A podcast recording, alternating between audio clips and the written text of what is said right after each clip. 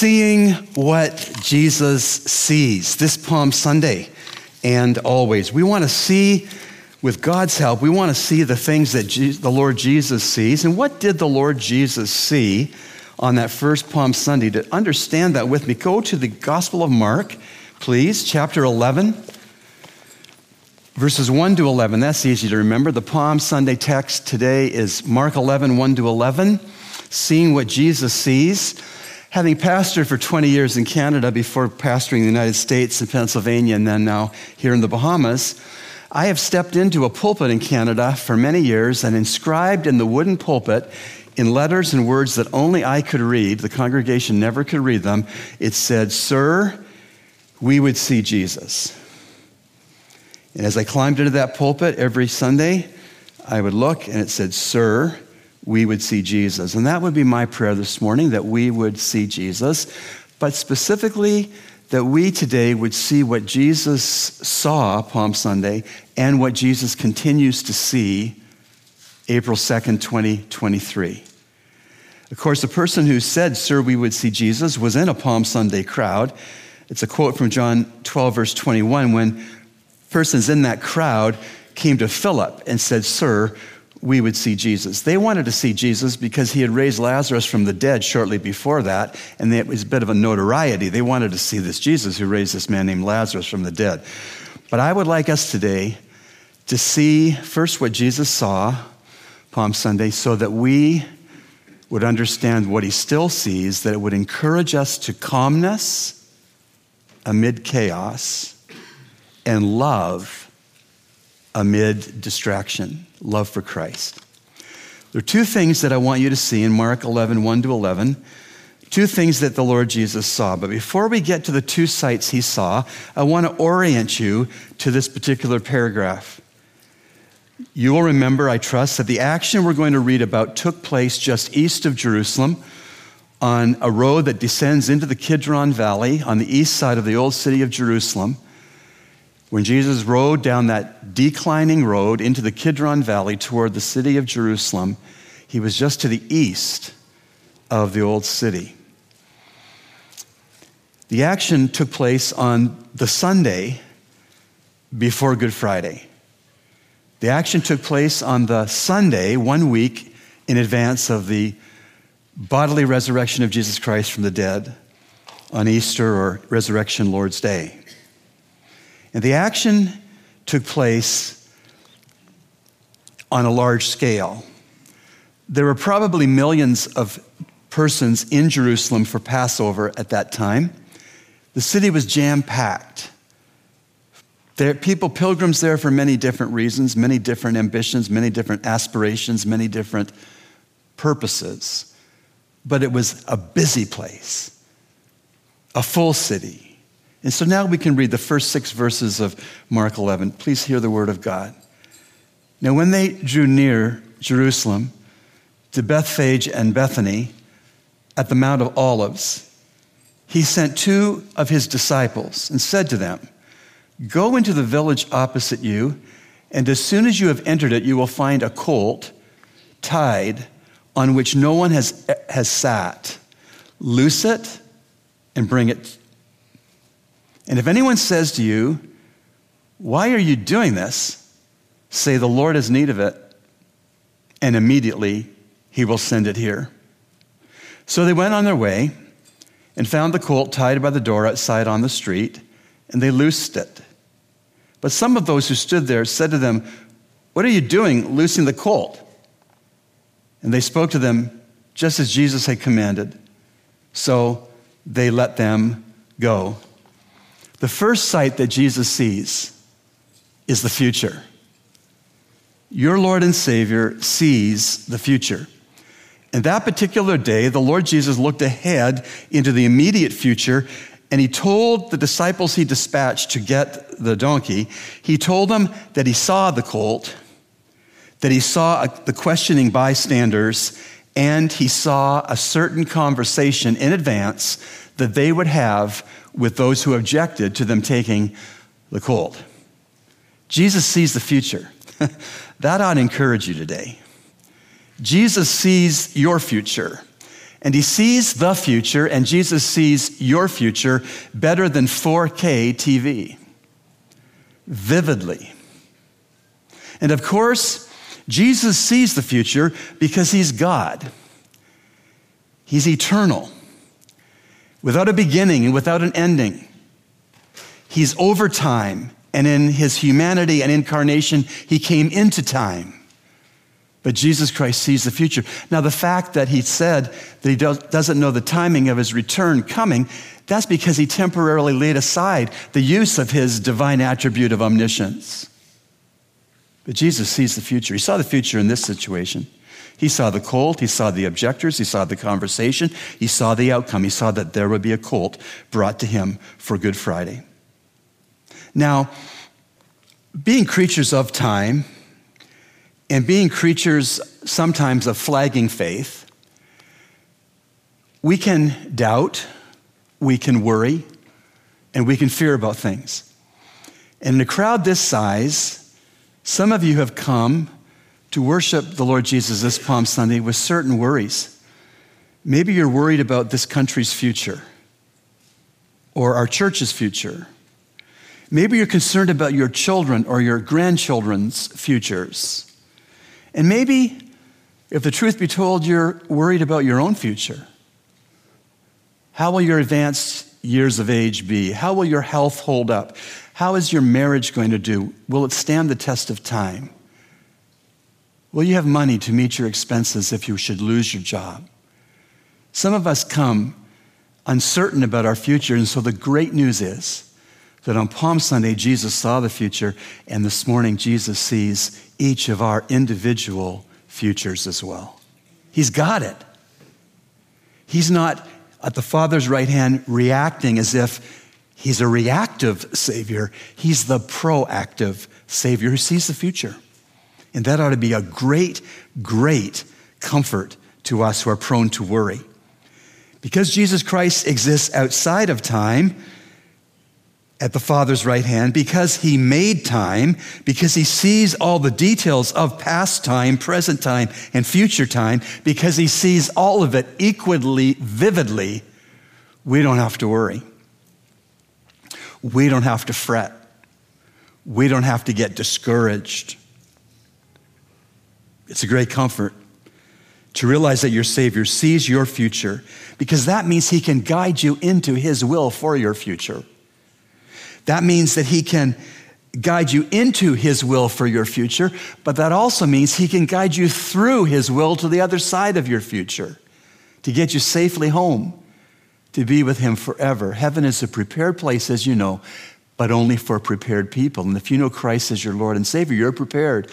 And He's going to see you through the valley of the shadow of death. He's going to see you through to His eternal future bought for you on Calvary. That's encouraging. Nothing takes him by surprise. Nothing. And this is what he said to those two disciples he dispatched to get the donkey the first Palm Sunday. He very accurately saw their immediate futures. He saw the village, he saw the colt, he saw the questioning bystander, he saw the permission granted, he saw the colt coming back to him so that he could ride on it. Saw it all. And so again, I ask you, what part of your future is worrying? worrisome to you? What is keeping you from falling asleep quickly at nights? What wakes you up in the night that you're very concerned about? What is it? Whatever it is, your Savior sees the future, controls the future, makes provision for your future, and is with you every step of your way into your future. Some people here worshiping the Lord, my brothers and my sisters, you're worried about your singleness, or you're worried about your health, or you're worried about your marriage, you're worried about your children, or you're worried about your money, you're worried about your employment, or you're worried about your retirement, you're worried about our country, you're worried about your world, you're worried about your death. How will I die? When will I die? Whatever your worry would be, Cast all your care upon the Lord because He cares for you and He knows your particular future. He sees all the details of your future with respect to all your personal concerns. And so you can walk confidently and calmly into your future, assured that the Lord Jesus sees it and He's got it and He's got you. And He walks into your future, any segment of your future, any installment of your future, any episode of your future. Jesus Christ walks into those snapshots of your future ahead of you. He's first. You will never enter a situation that Jesus Christ isn't first within. You know, cowboys drive their cattle from the back of the herd with a horse. Shepherds lead their flock, they go ahead of their sheep. The good shepherd Jesus Christ is ahead of you in every eventuality of your future. He's before you. He's in every situation you'll face today, this week, and every day until you go home to be with Him. That is great news. That is calming news. That ought to calm us right down. That's the first sight. Jesus saw the first Palm Sunday, he saw the future. Jesus Christ is the same yesterday, today, and forever. So, Lord Jesus Christ sees your future and everything that concerns you about your future. That's great news. The second sight that the Lord Jesus saw on the Palm Sunday original was he saw the fanfare. The Lord Jesus just did not simply see the future, as great as that was. Jesus Christ saw the fanfare. What do I mean by that? Verses 7 to 11. Then they, the two disciples who went to the village, then they brought the colt to Jesus and threw their clothes on it, and he sat on it. And many spread their clothes on the road, and the others cut leafy branches from the trees and spread them on the road. Then those who went before and those who followed cried out, saying, Hosanna! Blessed is he who comes in the name of the Lord. Blessed is the kingdom of our father David that comes in the name of the Lord. Hosanna in the highest. That's what they cried. The little kids cried it. The senior citizens cried it. The middle aged people cried it. The healthy people cried it. The sick people cried it. The confused people cried it. The insightful people cried it. That's what they cried. Hosanna, save now. There's plenty of fanfare the first Palm Sunday. In fact, the Jews in Jerusalem for Passover were abuzz over the Lord Jesus Christ having raised Lazarus from the dead. The word got out on the streets. This Jesus, this Jesus of Nazareth, who had been feeding people with a sack lunch, a boy's sack lunch, who had been healing the sick, had raised a dead man. The word was out. And so the city, already abuzz for Passover, was at a heightened level of excitement and fanfare because this Jesus, who had raised Lazarus empirically from the dead, was at hand. What would he say next? What would he do next? The crowd was swelling, and it was quite a scene, I'm sure. It was loud, it was cramped, it was thrill seeking, it was excited, it was family friendly. The children were there. It was a happy time, it was a booming economy time. People had to live somewhere when they visited Jerusalem for Passover. People had to buy sacrificial birds and animals to sacrifice. The economy was booming. It was an optimistic time. Lots of travelers in town. We know about the tourism industry in this country. It was a patriotic time. These lovely palm branches that they waved were a national symbol of Israel. Now that we have the Star of David on the Israeli flag, but back then, the palm frond was a national sign of patriotism and nationalism. And so they waved the palm branches at the Lord Jesus. Hosanna, save now. Blessed is he who comes in the name of the Lord. And they put these palm branches on the cobblestone roadway that descends into the Kidron Valley on the east side of Jerusalem. My wife and I have been there. And we imagine those palm branches being spread as a carpet below the Lord Jesus' donkey as he rode down that incline into the Kidron Valley toward the eastern gate of the old city of Jerusalem to present himself as the nation's king. What a parade. It was a parade, I submit to you, that was like none other they had ever seen. They may have seen parades before this one, but this one was utterly, eye poppingly, surprisingly unique. Why? Well, the parade had an unassuming rider, according to verse 7. The parade route had an unexpected carpet. I just told you about it. It was palm branches, verse 8. The parade had caused unsustained adoration. I say it was unsustained because the same people who on Palm Sunday cried out, Hosanna, save now. Days later, mere days later, the same folks, crucify him! Crucify him! What a parade. It was a parade that caused unsustained worship. But there's more. What a unique parade. It was a parade that had an ominous next door neighbor. When you go to that roadway on the east side of the old city of Jerusalem, the cobblestone roadway, slight gentle uh, decline into the Kidron Valley, on the left is the largest Jewish cemetery in the world. It was there when Jesus came into Jerusalem on the donkey the first Palm Sunday, and it's still there now. It's the largest Jewish cemetery in the world. So, as our Savior rode the donkey, surely he must have occasionally glanced to the left as a precursor, as a foreshadowing of a riveting of his purposeful, resolute obedience, death. They were crying with glee and excitement and pride and nationalism and asking for military and political deliverance and salvation. And Jesus, knowing all things, only had to turn his head a slight turn and see the world's largest Jewish cemetery.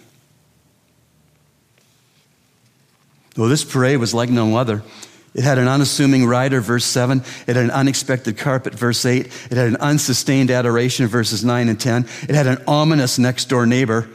And the parade ended with an unspoken inspection. Jesus Christ made an unspoken inspection, and that's what wrapped it up. That's what called it a day. That's what told everybody, go home an unexpected inspection. There was the fanfare, there was the hoopla, there was the religious and political fuss, there was the hubbub. And if you know what, guys, if there, if there had been cell phones, there would have been millions of selfies being taken on that parade route. It was a day. And Jesus saw the fanfare, and Jesus was not impressed. He didn't think he'd somehow arrived. He didn't tell his disciples, This is what I've been shooting for the whole time, fellas.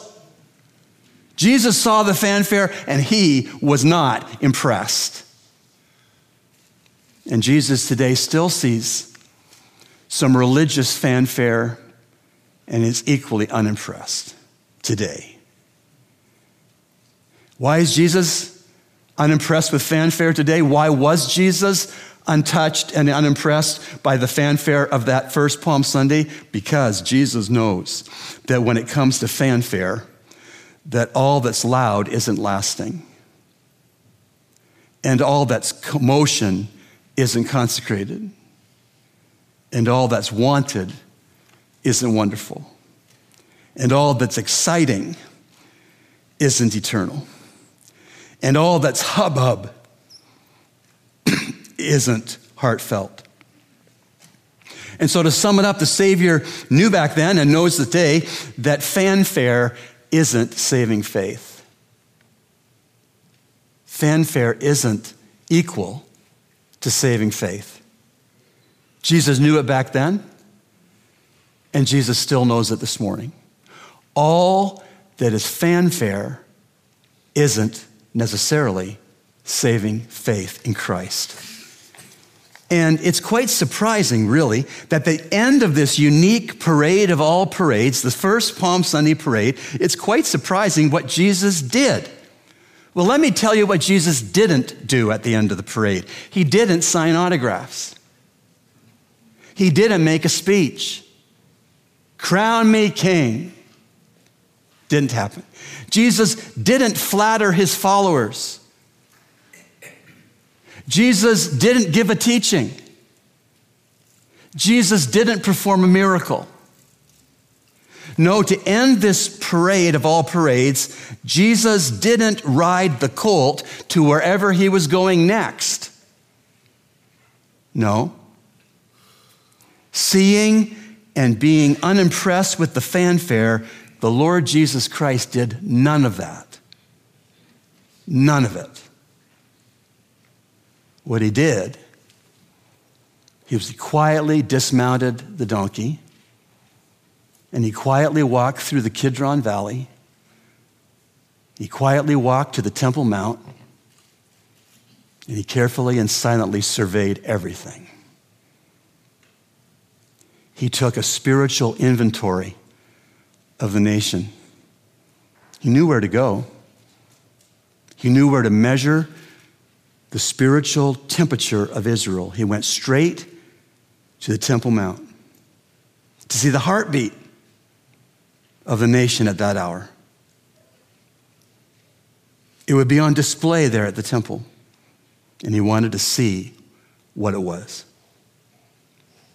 Jesus didn't want or need to see any more of the parade adulation. Instead, he wanted to see average Jewish person piety to his heavenly Father. Piety is a fancy word that he wanted to see genuine reverence for God. He wanted to see genuine public and private devotion to God. He wanted to see genuine obedience to God's commandments. He wanted to see genuine hearts in love with God. That's what he was looking for. When he got off the colt, walked through the valley, went to the Temple Mount, and surveyed everything, all of it, that's what he was looking for. Verse 11 is a tremendously sad verse. And Jesus went into Jerusalem and into the temple. So when he had looked around at all things, if I marked my Bible, I would underline all things. He, he had looked around all things. As the hour was already late, he went out to Bethany with the twelve. Sad verse. The verse reports that our Lord looked around at all things. Nothing escaped his attention. He looked around at all things on that Temple Mount that day. He looked at things external. He looked at things internal. He, he looked at things said. He looked at things that were not said. He looked at things individual. He looked at things collective. He looked at the small things. He looked at the big things. He saw it all. And the sad thing is that having looked all around the temple that day and at all of the things that comprised what was going on, our Lord had nothing to say silent. Nothing. Nothing to say. He inspected their hubbub. He looked over their hearts as they were in the temple courts. And what did he do? He exited. He didn't exclaim, he exited.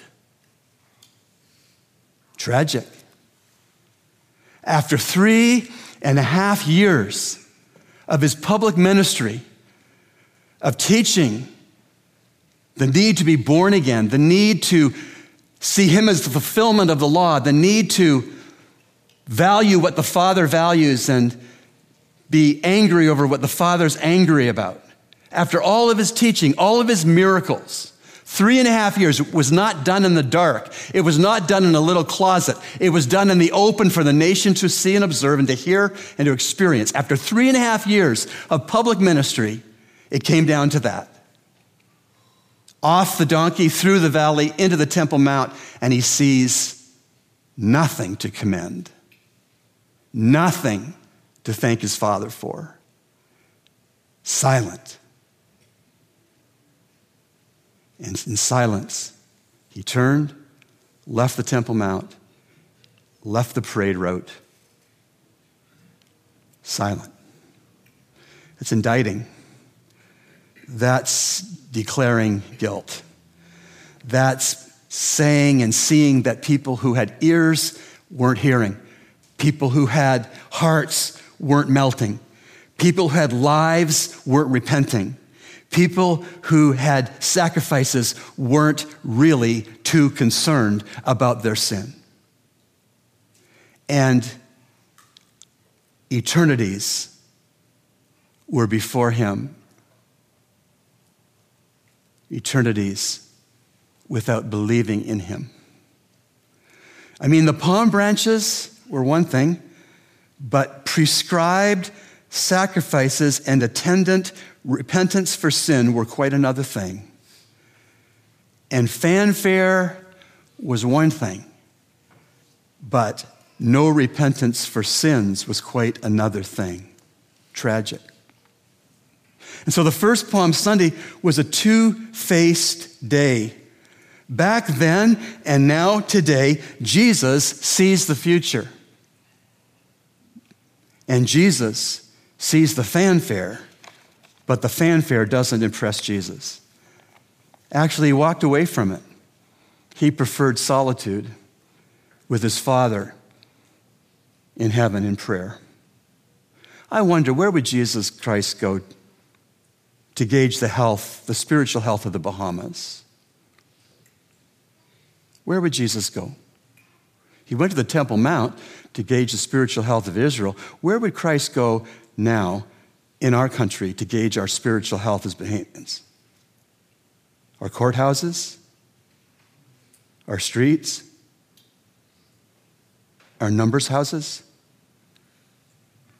No. The Lord Jesus, were he to gauge the spiritual temperature of the Bahamas, would go to our churches.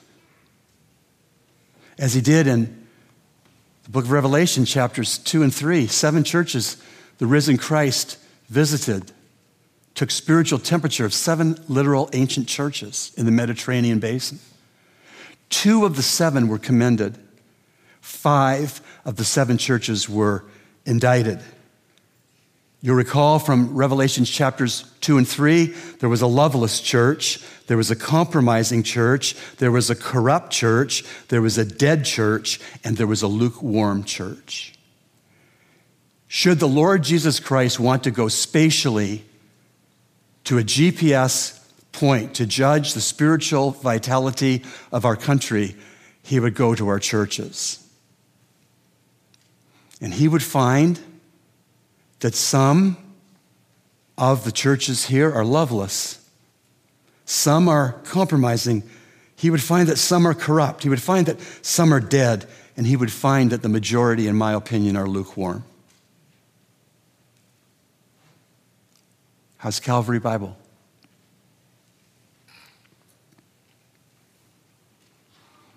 Let's get more personal.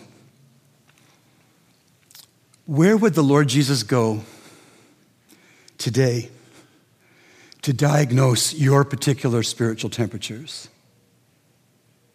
Your homes, your kitchen tables with your kids still around them, your Bibles, your prayer list. Where would Jesus go? Your TVs, your PCs. Where would Jesus go to gauge your spiritual health? To your cell phone? To your tongue, to your checkbook, to your minds. Jesus Christ is not impressed with fanfare, he wants love. Jesus Christ wants our love. When asked by a lawyer, the greatest commandment of them all, you know what he said.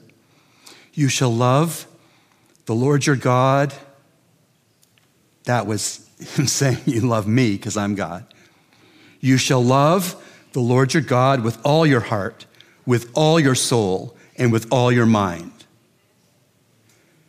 The Lord Jesus, hear me.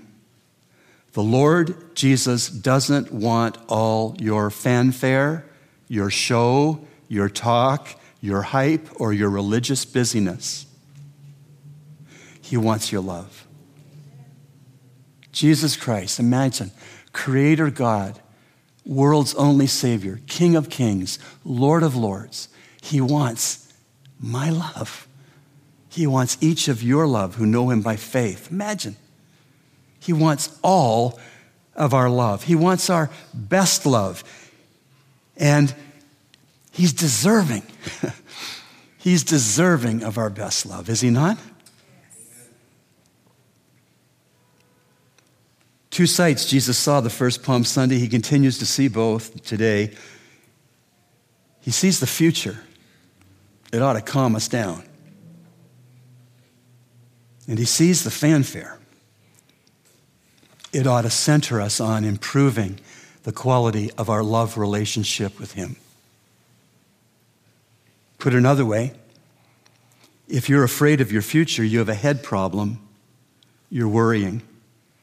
Your head needs a different focus on the sovereignty of God. If you're not centered and loving and putting Jesus Christ first, you have a heart problem. You're wandering.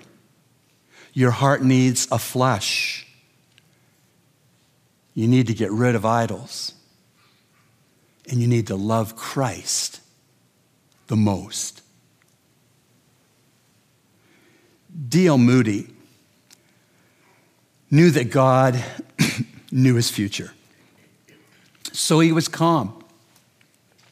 D.L. Moody did not worry. He walked away from being a very successful salesman. Those he told that he was walking away from the business world to go into the ministry world said that his decision was, quote, a wild undertaking, end quote. Moody walked away from his goal of making $100,000 in his working lifetime. That was his ambition as a businessman. He walked away from that. And he walked away from the $5,000 worth of monies he had saved at the point of his conversion. $5,000 back in the mid 18th or mid 19th century was enough to buy two and a half new homes. Moody had set aside enough money, $5,000, that he could have built two brand new homes and a half of another brand new home with the money he'd saved. Do you know what he did with the savings when he met Christ and loved Christ first and not money? He spent all that $5,000 on reaching children and adults for Christ. Spent it all. Moody chose to live in a cheap apartment and sometimes he slept outdoors. He ate cheese and crackers most of his redeemed life to survive. And he accepted criticism for bringing undesirable children into his Sunday school. Moody went into the bars in the worst parts of Chicago and found the most wayward teenagers and children and invited them and brought them to Sunday school. And he was scandalous Scandalous to these stuffy, pious, proud, uncaring, uncompassionate clergymen in Chicago. They said he was a joke. He withstood their criticism because he was about the Lord Jesus' work, and he loved the Lord Jesus more than he did about clergy peer praise. he would pay the kids to come to Sunday school, he'd pay them money. He bribed them. He said, Sure, I bribed them. I brought them to Sunday school so they could meet the Savior. How are you bringing them to Sunday school? Unconventional means to the only solution for sin that any of those children would ever hear in their whole lifetimes. Moody, Dwight L. Moody, who founded three schools preached internationally to thousands, hundreds of thousands of people. He could barely read or write. When he came to a word, a text that he had memorized and he didn't know how to pronounce it, he'd sometimes just go back and go over the word because his reading was poor. That didn't stop him because his love for Jesus Christ was greater than his fear of being poor reader. Moody wasn't worried, man. He was calm because he knew that the Lord Jesus knew his future. and Christ is sovereign, had control of Moody's future. He wasn't a worried man. And D.L. Moody was something else. He was centered, driven, focused on his love surrender to the Lord Jesus Christ. Dwight L. Moody loved Christ most. And he put Christ first. And he did away with the idols he brought into his conversion experience and into his baby Christian life. He did away with the idols. He did away with a career. He wanted to have $100,000 earned in a lifetime. He did away with that. He did away with the idol of amassing wealth. He did away with the idol of having a nice place to live that was comfortable. Sometimes he slept outdoors. He did away with the idol of having an interesting and a varied diet that he could have afforded before he went into Christian ministry and ate crackers and cheese most of the rest of the way. He did away with the idol of what people thought of him, his reputation. And he did it all because he loved Jesus most. And loving Jesus most, Moody's life was not about fanfare, it was about service, about the gospel, about the children needing Christ. Who do you love the most? Would there be idols?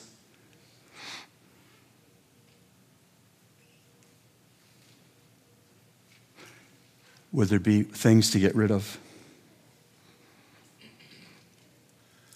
Dwight L. Moody didn't wander away from Christ's lordship over his life. He stayed most in love with Jesus Christ until unexpectedly D.L. Moody died at age of 62 years old.